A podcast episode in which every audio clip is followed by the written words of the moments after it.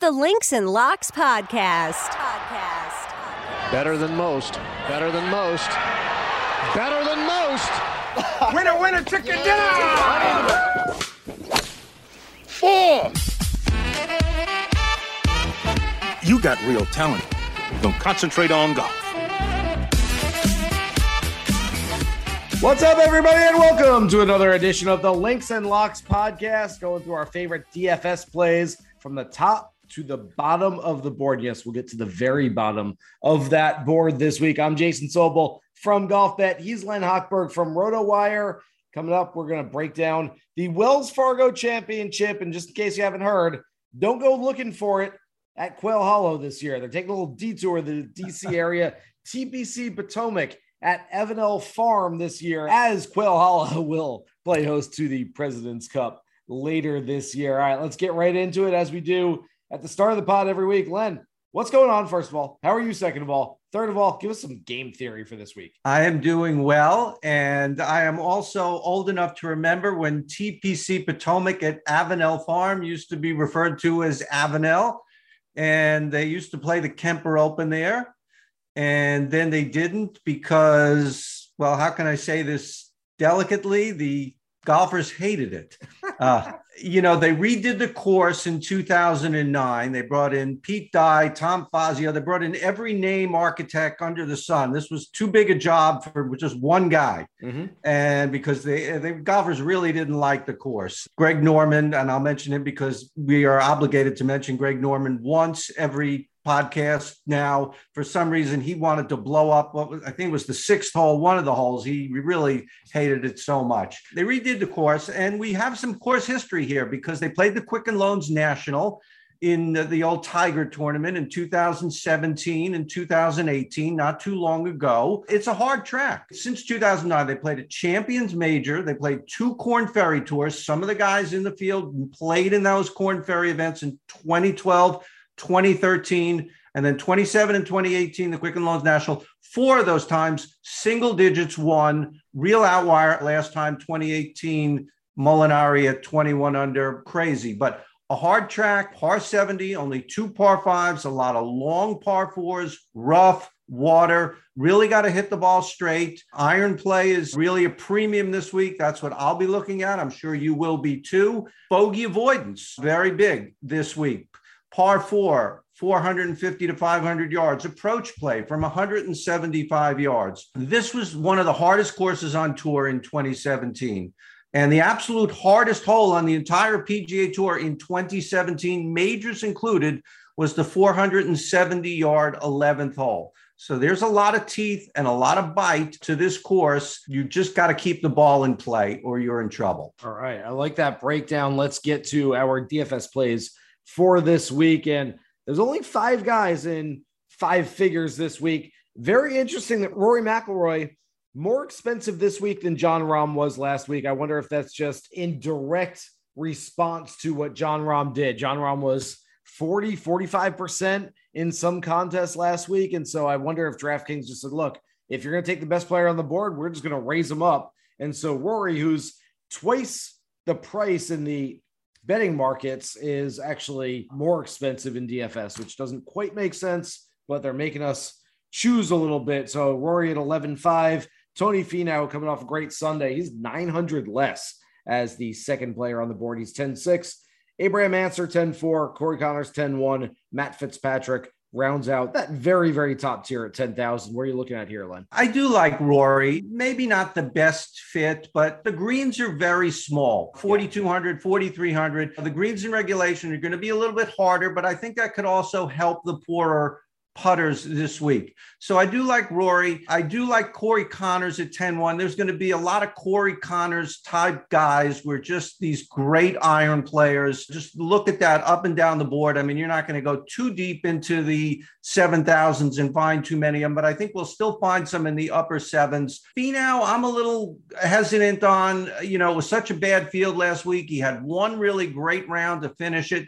They were playing on the Paspalum greens. He didn't even putt well on those. Ancer not playing his best right now, but was fourth year, I think, in 2018. Mm-hmm. So some people may want to look at that. I don't know. I probably shouldn't dismiss Matt Fitzpatrick. but I like McIlroy and Conners best of those guys. So, a couple of thoughts on Rory McIlroy here. And the first is that you don't necessarily have to drive it 320 yards down the fairway at this golf course. And so that takes the advantage out of Rory's hands. But like you said, Len, you're going to have a lot of these mid and longer irons into the greens and not having everyone just with a 100 yard wedge shots into the greens almost that takes the disadvantage out of Rory's hands as well. And so it's very interesting that, okay, he doesn't necessarily need driver everywhere. So, you know, that's the club he hits best, but he also doesn't necessarily need wedge everywhere. He's not going to have wedge everywhere. And that's maybe the clubs that he hits worst. And so I wonder if they negate a little bit. And anyway, it's a one long winded way for me to say hmm. that I like Rory this week, especially where, and we'll get to the players in the next couple of tiers below these guys. Not a whole lot of guys that I love at the 9,000s and 8,000s. So this might be a studs and duds, stars and scrubs, whatever you want to call it, kind of lineup this week. And so, just based on what you can fit in there, and there are a lot of guys that are cheaper that I like this week, I might just have Rory because, hey, he's best player available. So, why not throw him into some lineups? The rest of these guys in the five digits, I like all of them. I can see Finau coming off that heater on Sunday. Ancer I don't love, but maybe he's not owned enough. Has a share of the course record 62, that fourth place finish back in 18. Corey Conners is the one guy that I really do like a lot. Corey Conners fits this golf course. There's suggestions that this might be a US Open style setup where it's just going to be hitting mid iron to mid iron, just all over the place and trying to hit these small greens. Corey Conners does that really well in the betting markets. In most books, he's the second player on the hmm. list right after Rory. On DFS, he's fourth this week, 1400 behind Rory. So I do think there's some inherent value there. And look, if we talk US Open style course, Matt Fitzpatrick plays his best golf. We say it all the time when the score is closer in relation to par than a birdie fest where you got to shoot 21 under, which I don't think we're going to have like we did with Francesco Molinari the last time there was an event here. All right, getting into the 9,000s, Tyrrell Hatton, Mark Leishman, Keegan Bradley, Russell Henley, Gary Woodland, Patrick Reed. Six players there. Who's your favorite? it's interesting you mentioned US Open type course because I went back and looked at my notes from when I previewed the tournament in 2017. Mm. And Hudson Swafford, who had played in the Corn Ferry Web back then in 2012 and 2013, he used those words. This is a US Open type track. If that doesn't illustrate it for people, I don't think anything will. Mark Leishman played great in 27 and 2018 at this tournament. He was 13th one year, fifth another he's not really at his best right now. So I'm a little conflicted on him. Keegan Bradley, the next guy along with the Corey Conners lineage, where if, if, the score is low, his iron play, his accuracy will really carry him and he won't have to rely too much on his putter. I like him a lot at 9,600. And still along those lines, although a better putter by far than Keegan Bradley, is Russell Henley, one of the great iron players this year. Yeah, I'm going to get sucked into a lot of Russell Henley this week, as I usually do. Look, the results are there. If nothing else, uh, I get if you don't want to bet them outright in the betting marketplace, I totally understand that. And I'm with you. And I'm, I sort of feel like I'm pot committed at this point, but the floor is extremely high for Russell Henley before missing the cut at the RBC Heritage. Let's go back down the list. He was 30th at the Masters, then 13th, 13th, 33rd, 33rd, 14th, second, 22nd, seventh. He just shows up every single week. Those irons are good enough to at least put him in position where he's not going to kill you in a DFS lineup, especially not at 9,300. And so he's the guy in this range that I look at and say, look, he's got the upside, he's got the potential, but he certainly doesn't have that much downside. And so I do like Russell Henley a lot. And then Gary Woodland played pretty well again last week. Again, it's he's another guy with a high floor, potentially high ceiling. We haven't quite gotten to the ceiling recently, but I still like Woodland. All right, getting to the 8,000s. And I mentioned not a lot of guys in the 9,000s I like, not a lot of guys in the 8,000s I like. Casey, Garcia, Homa, Siwoo Kim, Power, Day, Simpson, Cameron Young. The two guys that stand out to me as guys who fit this golf course, guys that are like Max Homa, who's won this tournament back, of course, at Quail Hollow, but just a good iron player, good all around steady player. And then Webb Simpson, just for the inherent value there. Average price per player on DraftKings when you're making a lineup, of course, is 83.33. Webb Simpson at 8,100 at less than Jason Day that feels like a lot of value. I get it. He hasn't been playing his best golf, but I spoke with Webb a couple weeks ago. He said he's past the neck injury that he had earlier this year that kept him from playing for a handful of weeks said he's back to practicing the way he needs to, the way he wants to, preparing for events. And so those results are going to come. This feels like one where when you don't have to bang it 300 yards down the fairway, it plays into Webb Simpson's hands a little bit. I do like him at that number the stat in the 8000s that stood out for me more than anything else, it actually comes from the DraftKings Sportsbook, was Seamus Power was 25 to 1 a few hours ago on this Monday before we are recording. That's better than Homa. That's better than Sergio, who I also like. That's better than Keegan Bradley. I mean, somebody over at the Sportsbook really likes Seamus Power. And I understand it, just playing so well. I mean, he's what, 40th in the world. So enough said right there. Top 10s, top 15s this year. Played well at the Masters too, 27th. I do like Max Homa, like you do. Max Homa, he doesn't have an elite stat. He doesn't have a really bad stat. It looks yeah. like he, you could put him anywhere, Swiss Army knife him into any golf course, and he can represent. He's sort of a poor man's Patrick Cantlay or Xander Schauffele, which is like you know not necessarily the best at anything, but just very good across the board, like you said. Another amazing stat, unrelated to kind of anything. Max Homa has never been in the top 25 in the world. He's got three wins. I don't know if he's even been in the top 30. So it really strikes me for someone who's wins with somewhat regularity now, but regardless. And I do like Sergio at 8,700, you know, not what he used to be. But when we're talking about a course where you don't have to get into a putting contest, 8,700, certainly a favorable price that can fit into a lot of lineups. So those are my three in the 8,000s. All right, let's get to the 7,000s. And Len, I'm going to let you go first because I'm going to need a minute. I've got 12 names written down in the 7,000s. When I said earlier that I don't like a lot of 9,000s, don't like a lot of 8,000s, essentially I come down to the 7,000s and I like almost everybody. So I'll let you go first here, then I'll rattle off just way too many names. They're going to leave your head spinning, but there are a lot of guys with tons of value in this range. I like a lot of guys too. I don't have 12, but maybe I have six, a few of them way down toward the bottom, but along the Conners, Bradley, Henley thread, Keith Mitchell. Keith Mitchell, $7,800, has not played much lately. He played two rounds at the Zurich. He missed the cut with Brandt Snedeker. Other than that, he hasn't played since the match play. So, if nothing else, he should be rested. Ninth on tour in that par four, 450 to 500 that I'm going to be looking at this week. Sepp Straka continues to play well at 7,600. I don't want to misspeak here and say that TPC Potomac is a match for PGA National, but there are some similarities. There's a par 70. You got to be accurate. There's a lot of water. You can't get in trouble there. So there's enough there to make me think that Sepp Straka can deliver right there. Alex Smalley, another good week last week at 7,300. Matthias Schwab, the other Austrian, gets sort of lost probably back home in all of what Straka has been doing. He's made six of seven cuts, three top tens, including PGA National. Couple other guys, Martin Laird, my guy, Luke List. I think that's six for me right there. Okay. Like I said, I'm going way too deep. I got a couple of the same ones as you. Starting at the top at 7,900, Matt Kuchar, been playing some good golf lately. Good, solid golf. Third place at the RBC Heritage, second at the Valero Texas Open. I'm not sure how much better you want him coming in as far as form to this one, but Kuchar certainly seems like he's ready for a little career revitalization.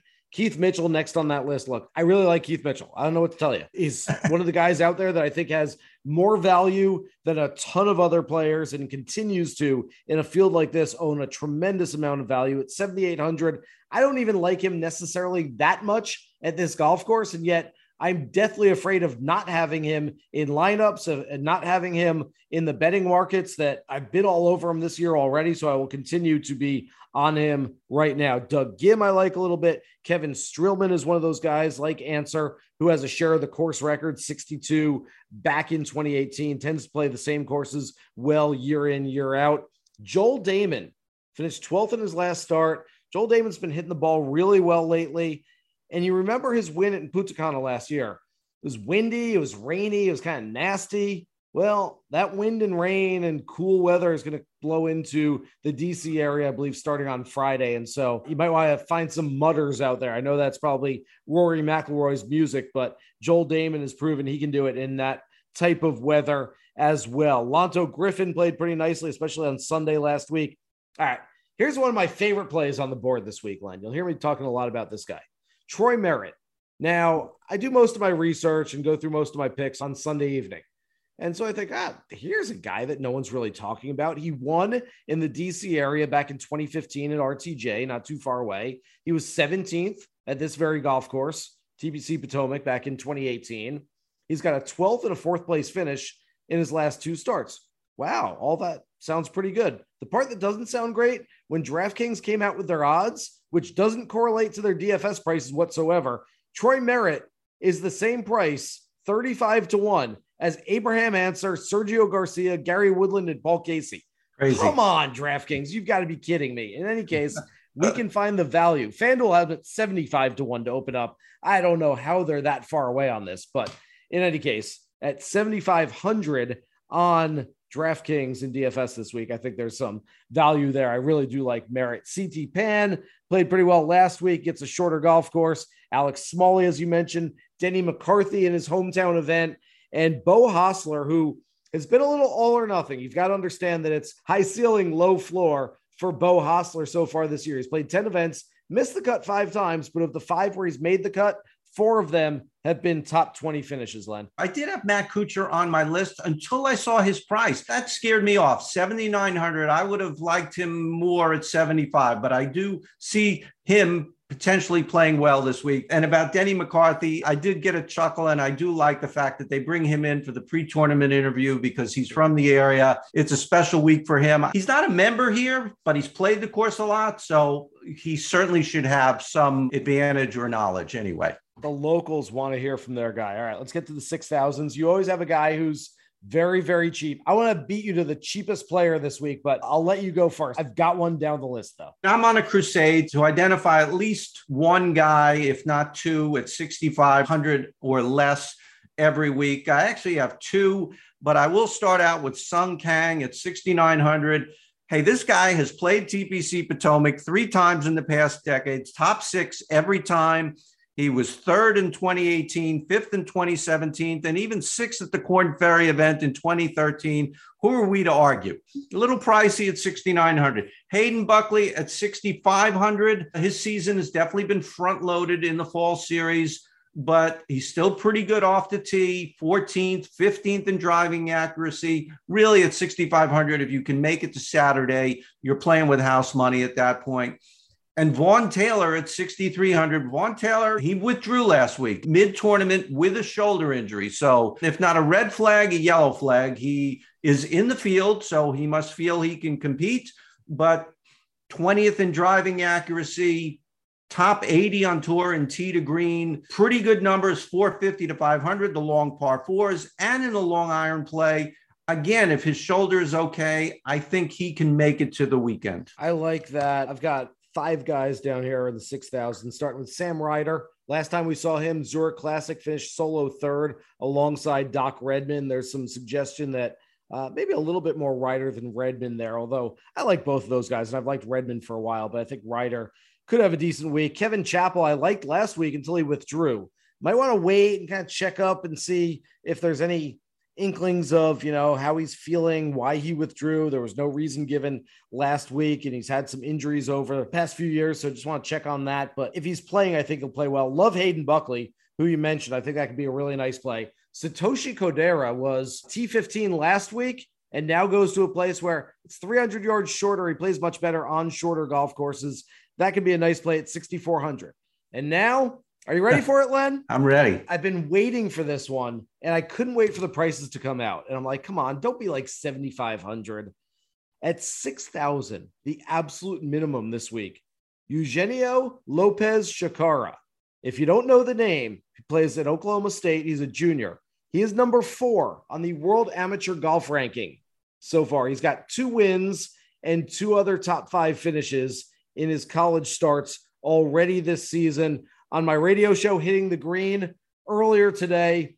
I mentioned that he's a very good ball striker, and my co host, Will Haskett, who knows about these things, cut me off and said, No, he's not. I said, Well, I, yeah, he is. Isn't he very good ball striker? He said, No, he's a great ball striker. He's a nice. tour ready ball striker. We're looking at ball striking this week.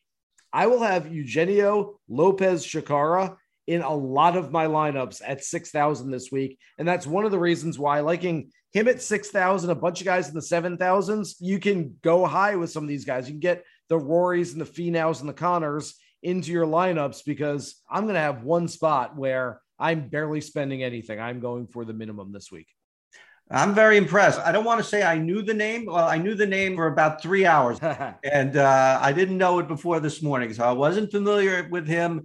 And six thousand is bold, and I'll be watching him. I hope he does well. We're now joined by the hosts of the Bettor Golf Podcast, Nick Bretwisch and Spencer Aguiar.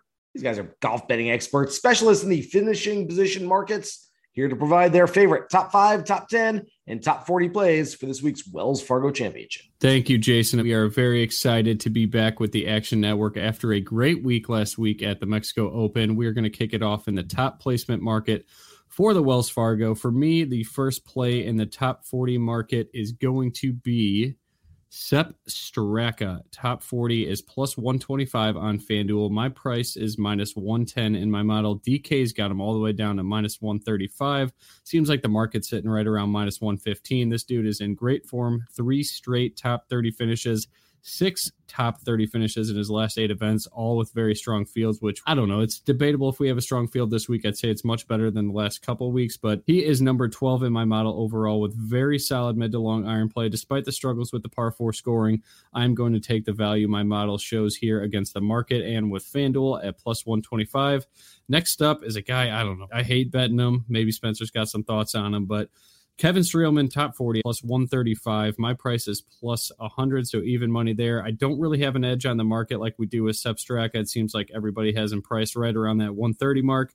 My numbers seem to really like Streelman here, eh, even after the two miscuts. This course fit with the long iron and ball striking requirements should get Streelman back to where he was in March, where he posted three straight top 25 finishes. And the last play for me, arguably the best course fit overall, not named, you know, Rory or Tony Finau, these top tier studs for my model is Johnny Vegas. He is number 10 in my model. Top 40 on FanDuel is plus 115. My price is minus 115. I don't know what else to say. Three straight top 30 finishes, and just everything about this course fits Johnny Vegas's game, in my opinion. And I know one other guy that we are both on. With that, I will kick it to you, Spencer. What do we got on the card this week? Thanks, Nick. I've been saying it over and over again this week, but TPC Potomac provides a one two type of punch that accentuates driving accuracy and mid iron play all while diminishing the importance for putting. You're going to see that ring true for my card at the Wells Fargo Championship, as I have five golfers that place inside the top 25 in ball striking and outside the top 100 for putting. I started with Martin Laird, top 40, plus 175 points bet. That is plus 160 on both DraftKings and FanDuel. We have seen Kyle Stanley win at this course in the past. So Laird's 129th place total and putting over a two year sample size is right in that wheelhouse. And to be honest, I don't even think you necessarily need to stop at a top 40. He has positive upside trajectory and ranks fourth in this field when combining total driving and weighted proximity. Nick alluded to this a second ago. We are both on this player. Lucas Glover, top 40, plus 165 FanDuel, plus 130 DraftKings, plus 160 points bet. I keep putting the connection together between Glover and Laird. So it's only natural that I would want to add the American at around the same price. I just mentioned Laird being fourth in this field when combining total driving and weighted proximity. And we actually have an improvement from there with Glover placing third. He isn't quite as reliable on firm and fast greens as you would hope to see, but I'm trying to find as many golfers that fit the required blueprint that I laid out. And Glover does that to a T. I took Doug Ghim top 40 at plus 130 and Brendan Steele top 40 plus 140. Both of those wagers are on DraftKings. I have about 30 points of value on each one of those bets. And the only reason it wasn't more is because of the potential volatility that each possessed when I ran my long term numbers. The downside with Ghim is how he has handled firm and fast tests in the past. For Steele, it is more or less the same, just with a small reduction in other areas for upside. But I'm willing to take on some of the red flags because of how well each grades from tee to green perspective. And then the final wager of the week for me is Joel Dahmen, top 40 plus 125 on PointsBet. The metrics look stout across the board, ranking within the top 38 in every category that I ran for the week. And it typically is that safety I am looking for when I select golfers at or near plus 100 on the slate. I love it. There you guys have it. We got Sepp Straka, Kevin Streelman, Johnny Vegas, Martin Laird, Lucas Glover, who actually does not wear a glove, so ironic enough. Uh, the Ghim Reaper, Doug Ghim, Brendan Steele, and Joel Dahmen all to finish top 40. It seems like every book I looked at really respects Joel Dahmen this week. So there you have it. We will kick it back to you, Jason, and thank you guys a lot and good luck this week. All right, let's get to our lineup. And Glenn, while you kick it off and uh, and go with our first play for this week. It sounds like we've got a lot of guys under 7,500, even under 7,300 that we can go up high a little bit. We both like Corey Conners this week, and he's been playing so well. He didn't have a great start to 2022, but he's found something the last five or six times out. Just an, a lights out iron player, $10,100. Connors is my favorite high end play. Chacarra is my favorite low end play. We've now got both of them on the team. All right. Okay. So there's plenty left. I think we still can go pretty high here. So yeah. I'm going to be the glutton again this week and taking the high price guys. And let's do Russell Henley for all the reasons we talked about earlier, whether he can win or not. He doesn't really have to at 9,300. First on tour, strokes gained approach is kind of a good stat for this week. I love that play. I'll have a lot of Henley this week. I'll go with another guy that both of us mentioned before, and we both like him. We both think he's undervalued at 7,800. Let's keep riding that Killer Keith train, hmm. Mitchell. What do we got left here? We've got 16,8 left, 8,400 per man. And remember, I like a lot of the guys in the 7,000, so feel free to spend. Keegan Bradley, uh, $9,600. These are the courses where he can compete and he can win. He doesn't have to putt well. Just the small greens will help you avoid three putts just by being on the green. So 9,600, I am just going to fill my plate with 10,000s and 9,000 guys and leaving you crumbs. Love it. I absolutely love that because there are plenty of guys who are 7,200 and less, which is what we have to spend that I do like. I mentioned Beau Hossler earlier if I'm going for more of a contrarian lineup, if I'm going for, hey, this we're putting this into a big contest, and hey, maybe we have a chance. Maybe we completely lose and he misses the cut and he finishes 127th as he did at the RBC Heritage, where he shot 79 75. It's possible. You're taking a chance there. Instead, I'm going to go with the guy who's a little more stable. Maybe there's more of a cash game play.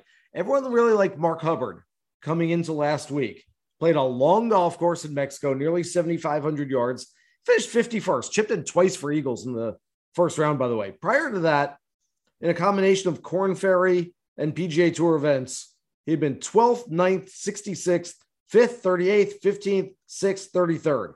The guy's playing some really solid golf right now on a shorter golf course, and he's one of the shortest hitters on the PGA Tour, ranks 200th out of 209 this year. Doesn't need to hit it 320 this week. As I mentioned earlier, I think Mark Hubbard is a really nice play. I'm going to throw him in there at 7,100.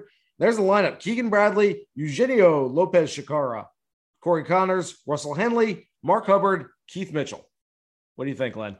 I love it. Uh, you know, we got some high price guys in there, and we only had to dip once into the 6,000. So that's a pretty interesting lineup. That doesn't happen too often. I guess going all the way to down to 6,000. Bold pick, but I'm, I'm rooting for it. I will be fascinated to see the top and the bottom end this week. I want to see how many people, after Jon Rahm went wire to wire in Mexico, how many people say, ah, recency bias, you know, the best player in the field won last week. So I got to jump on the best player in the field this week. I wonder how much that affects Rory McIlroy's ownership percentages this week. And then at the very bottom, the guy I was talking about, Lopez Chacarra, number four in the world amateur golf ranking.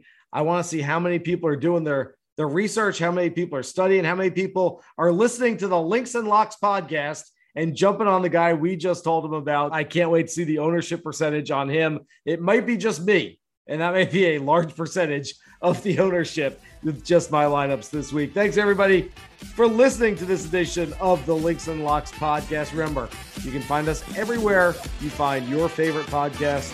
Subscribe, download, listen to us, and rate us every single week. For Len Hochberg, I'm Jason Sobel. Good luck with your DFS lineups for this week's Wells Fargo Championship. Here's hoping you hit the green.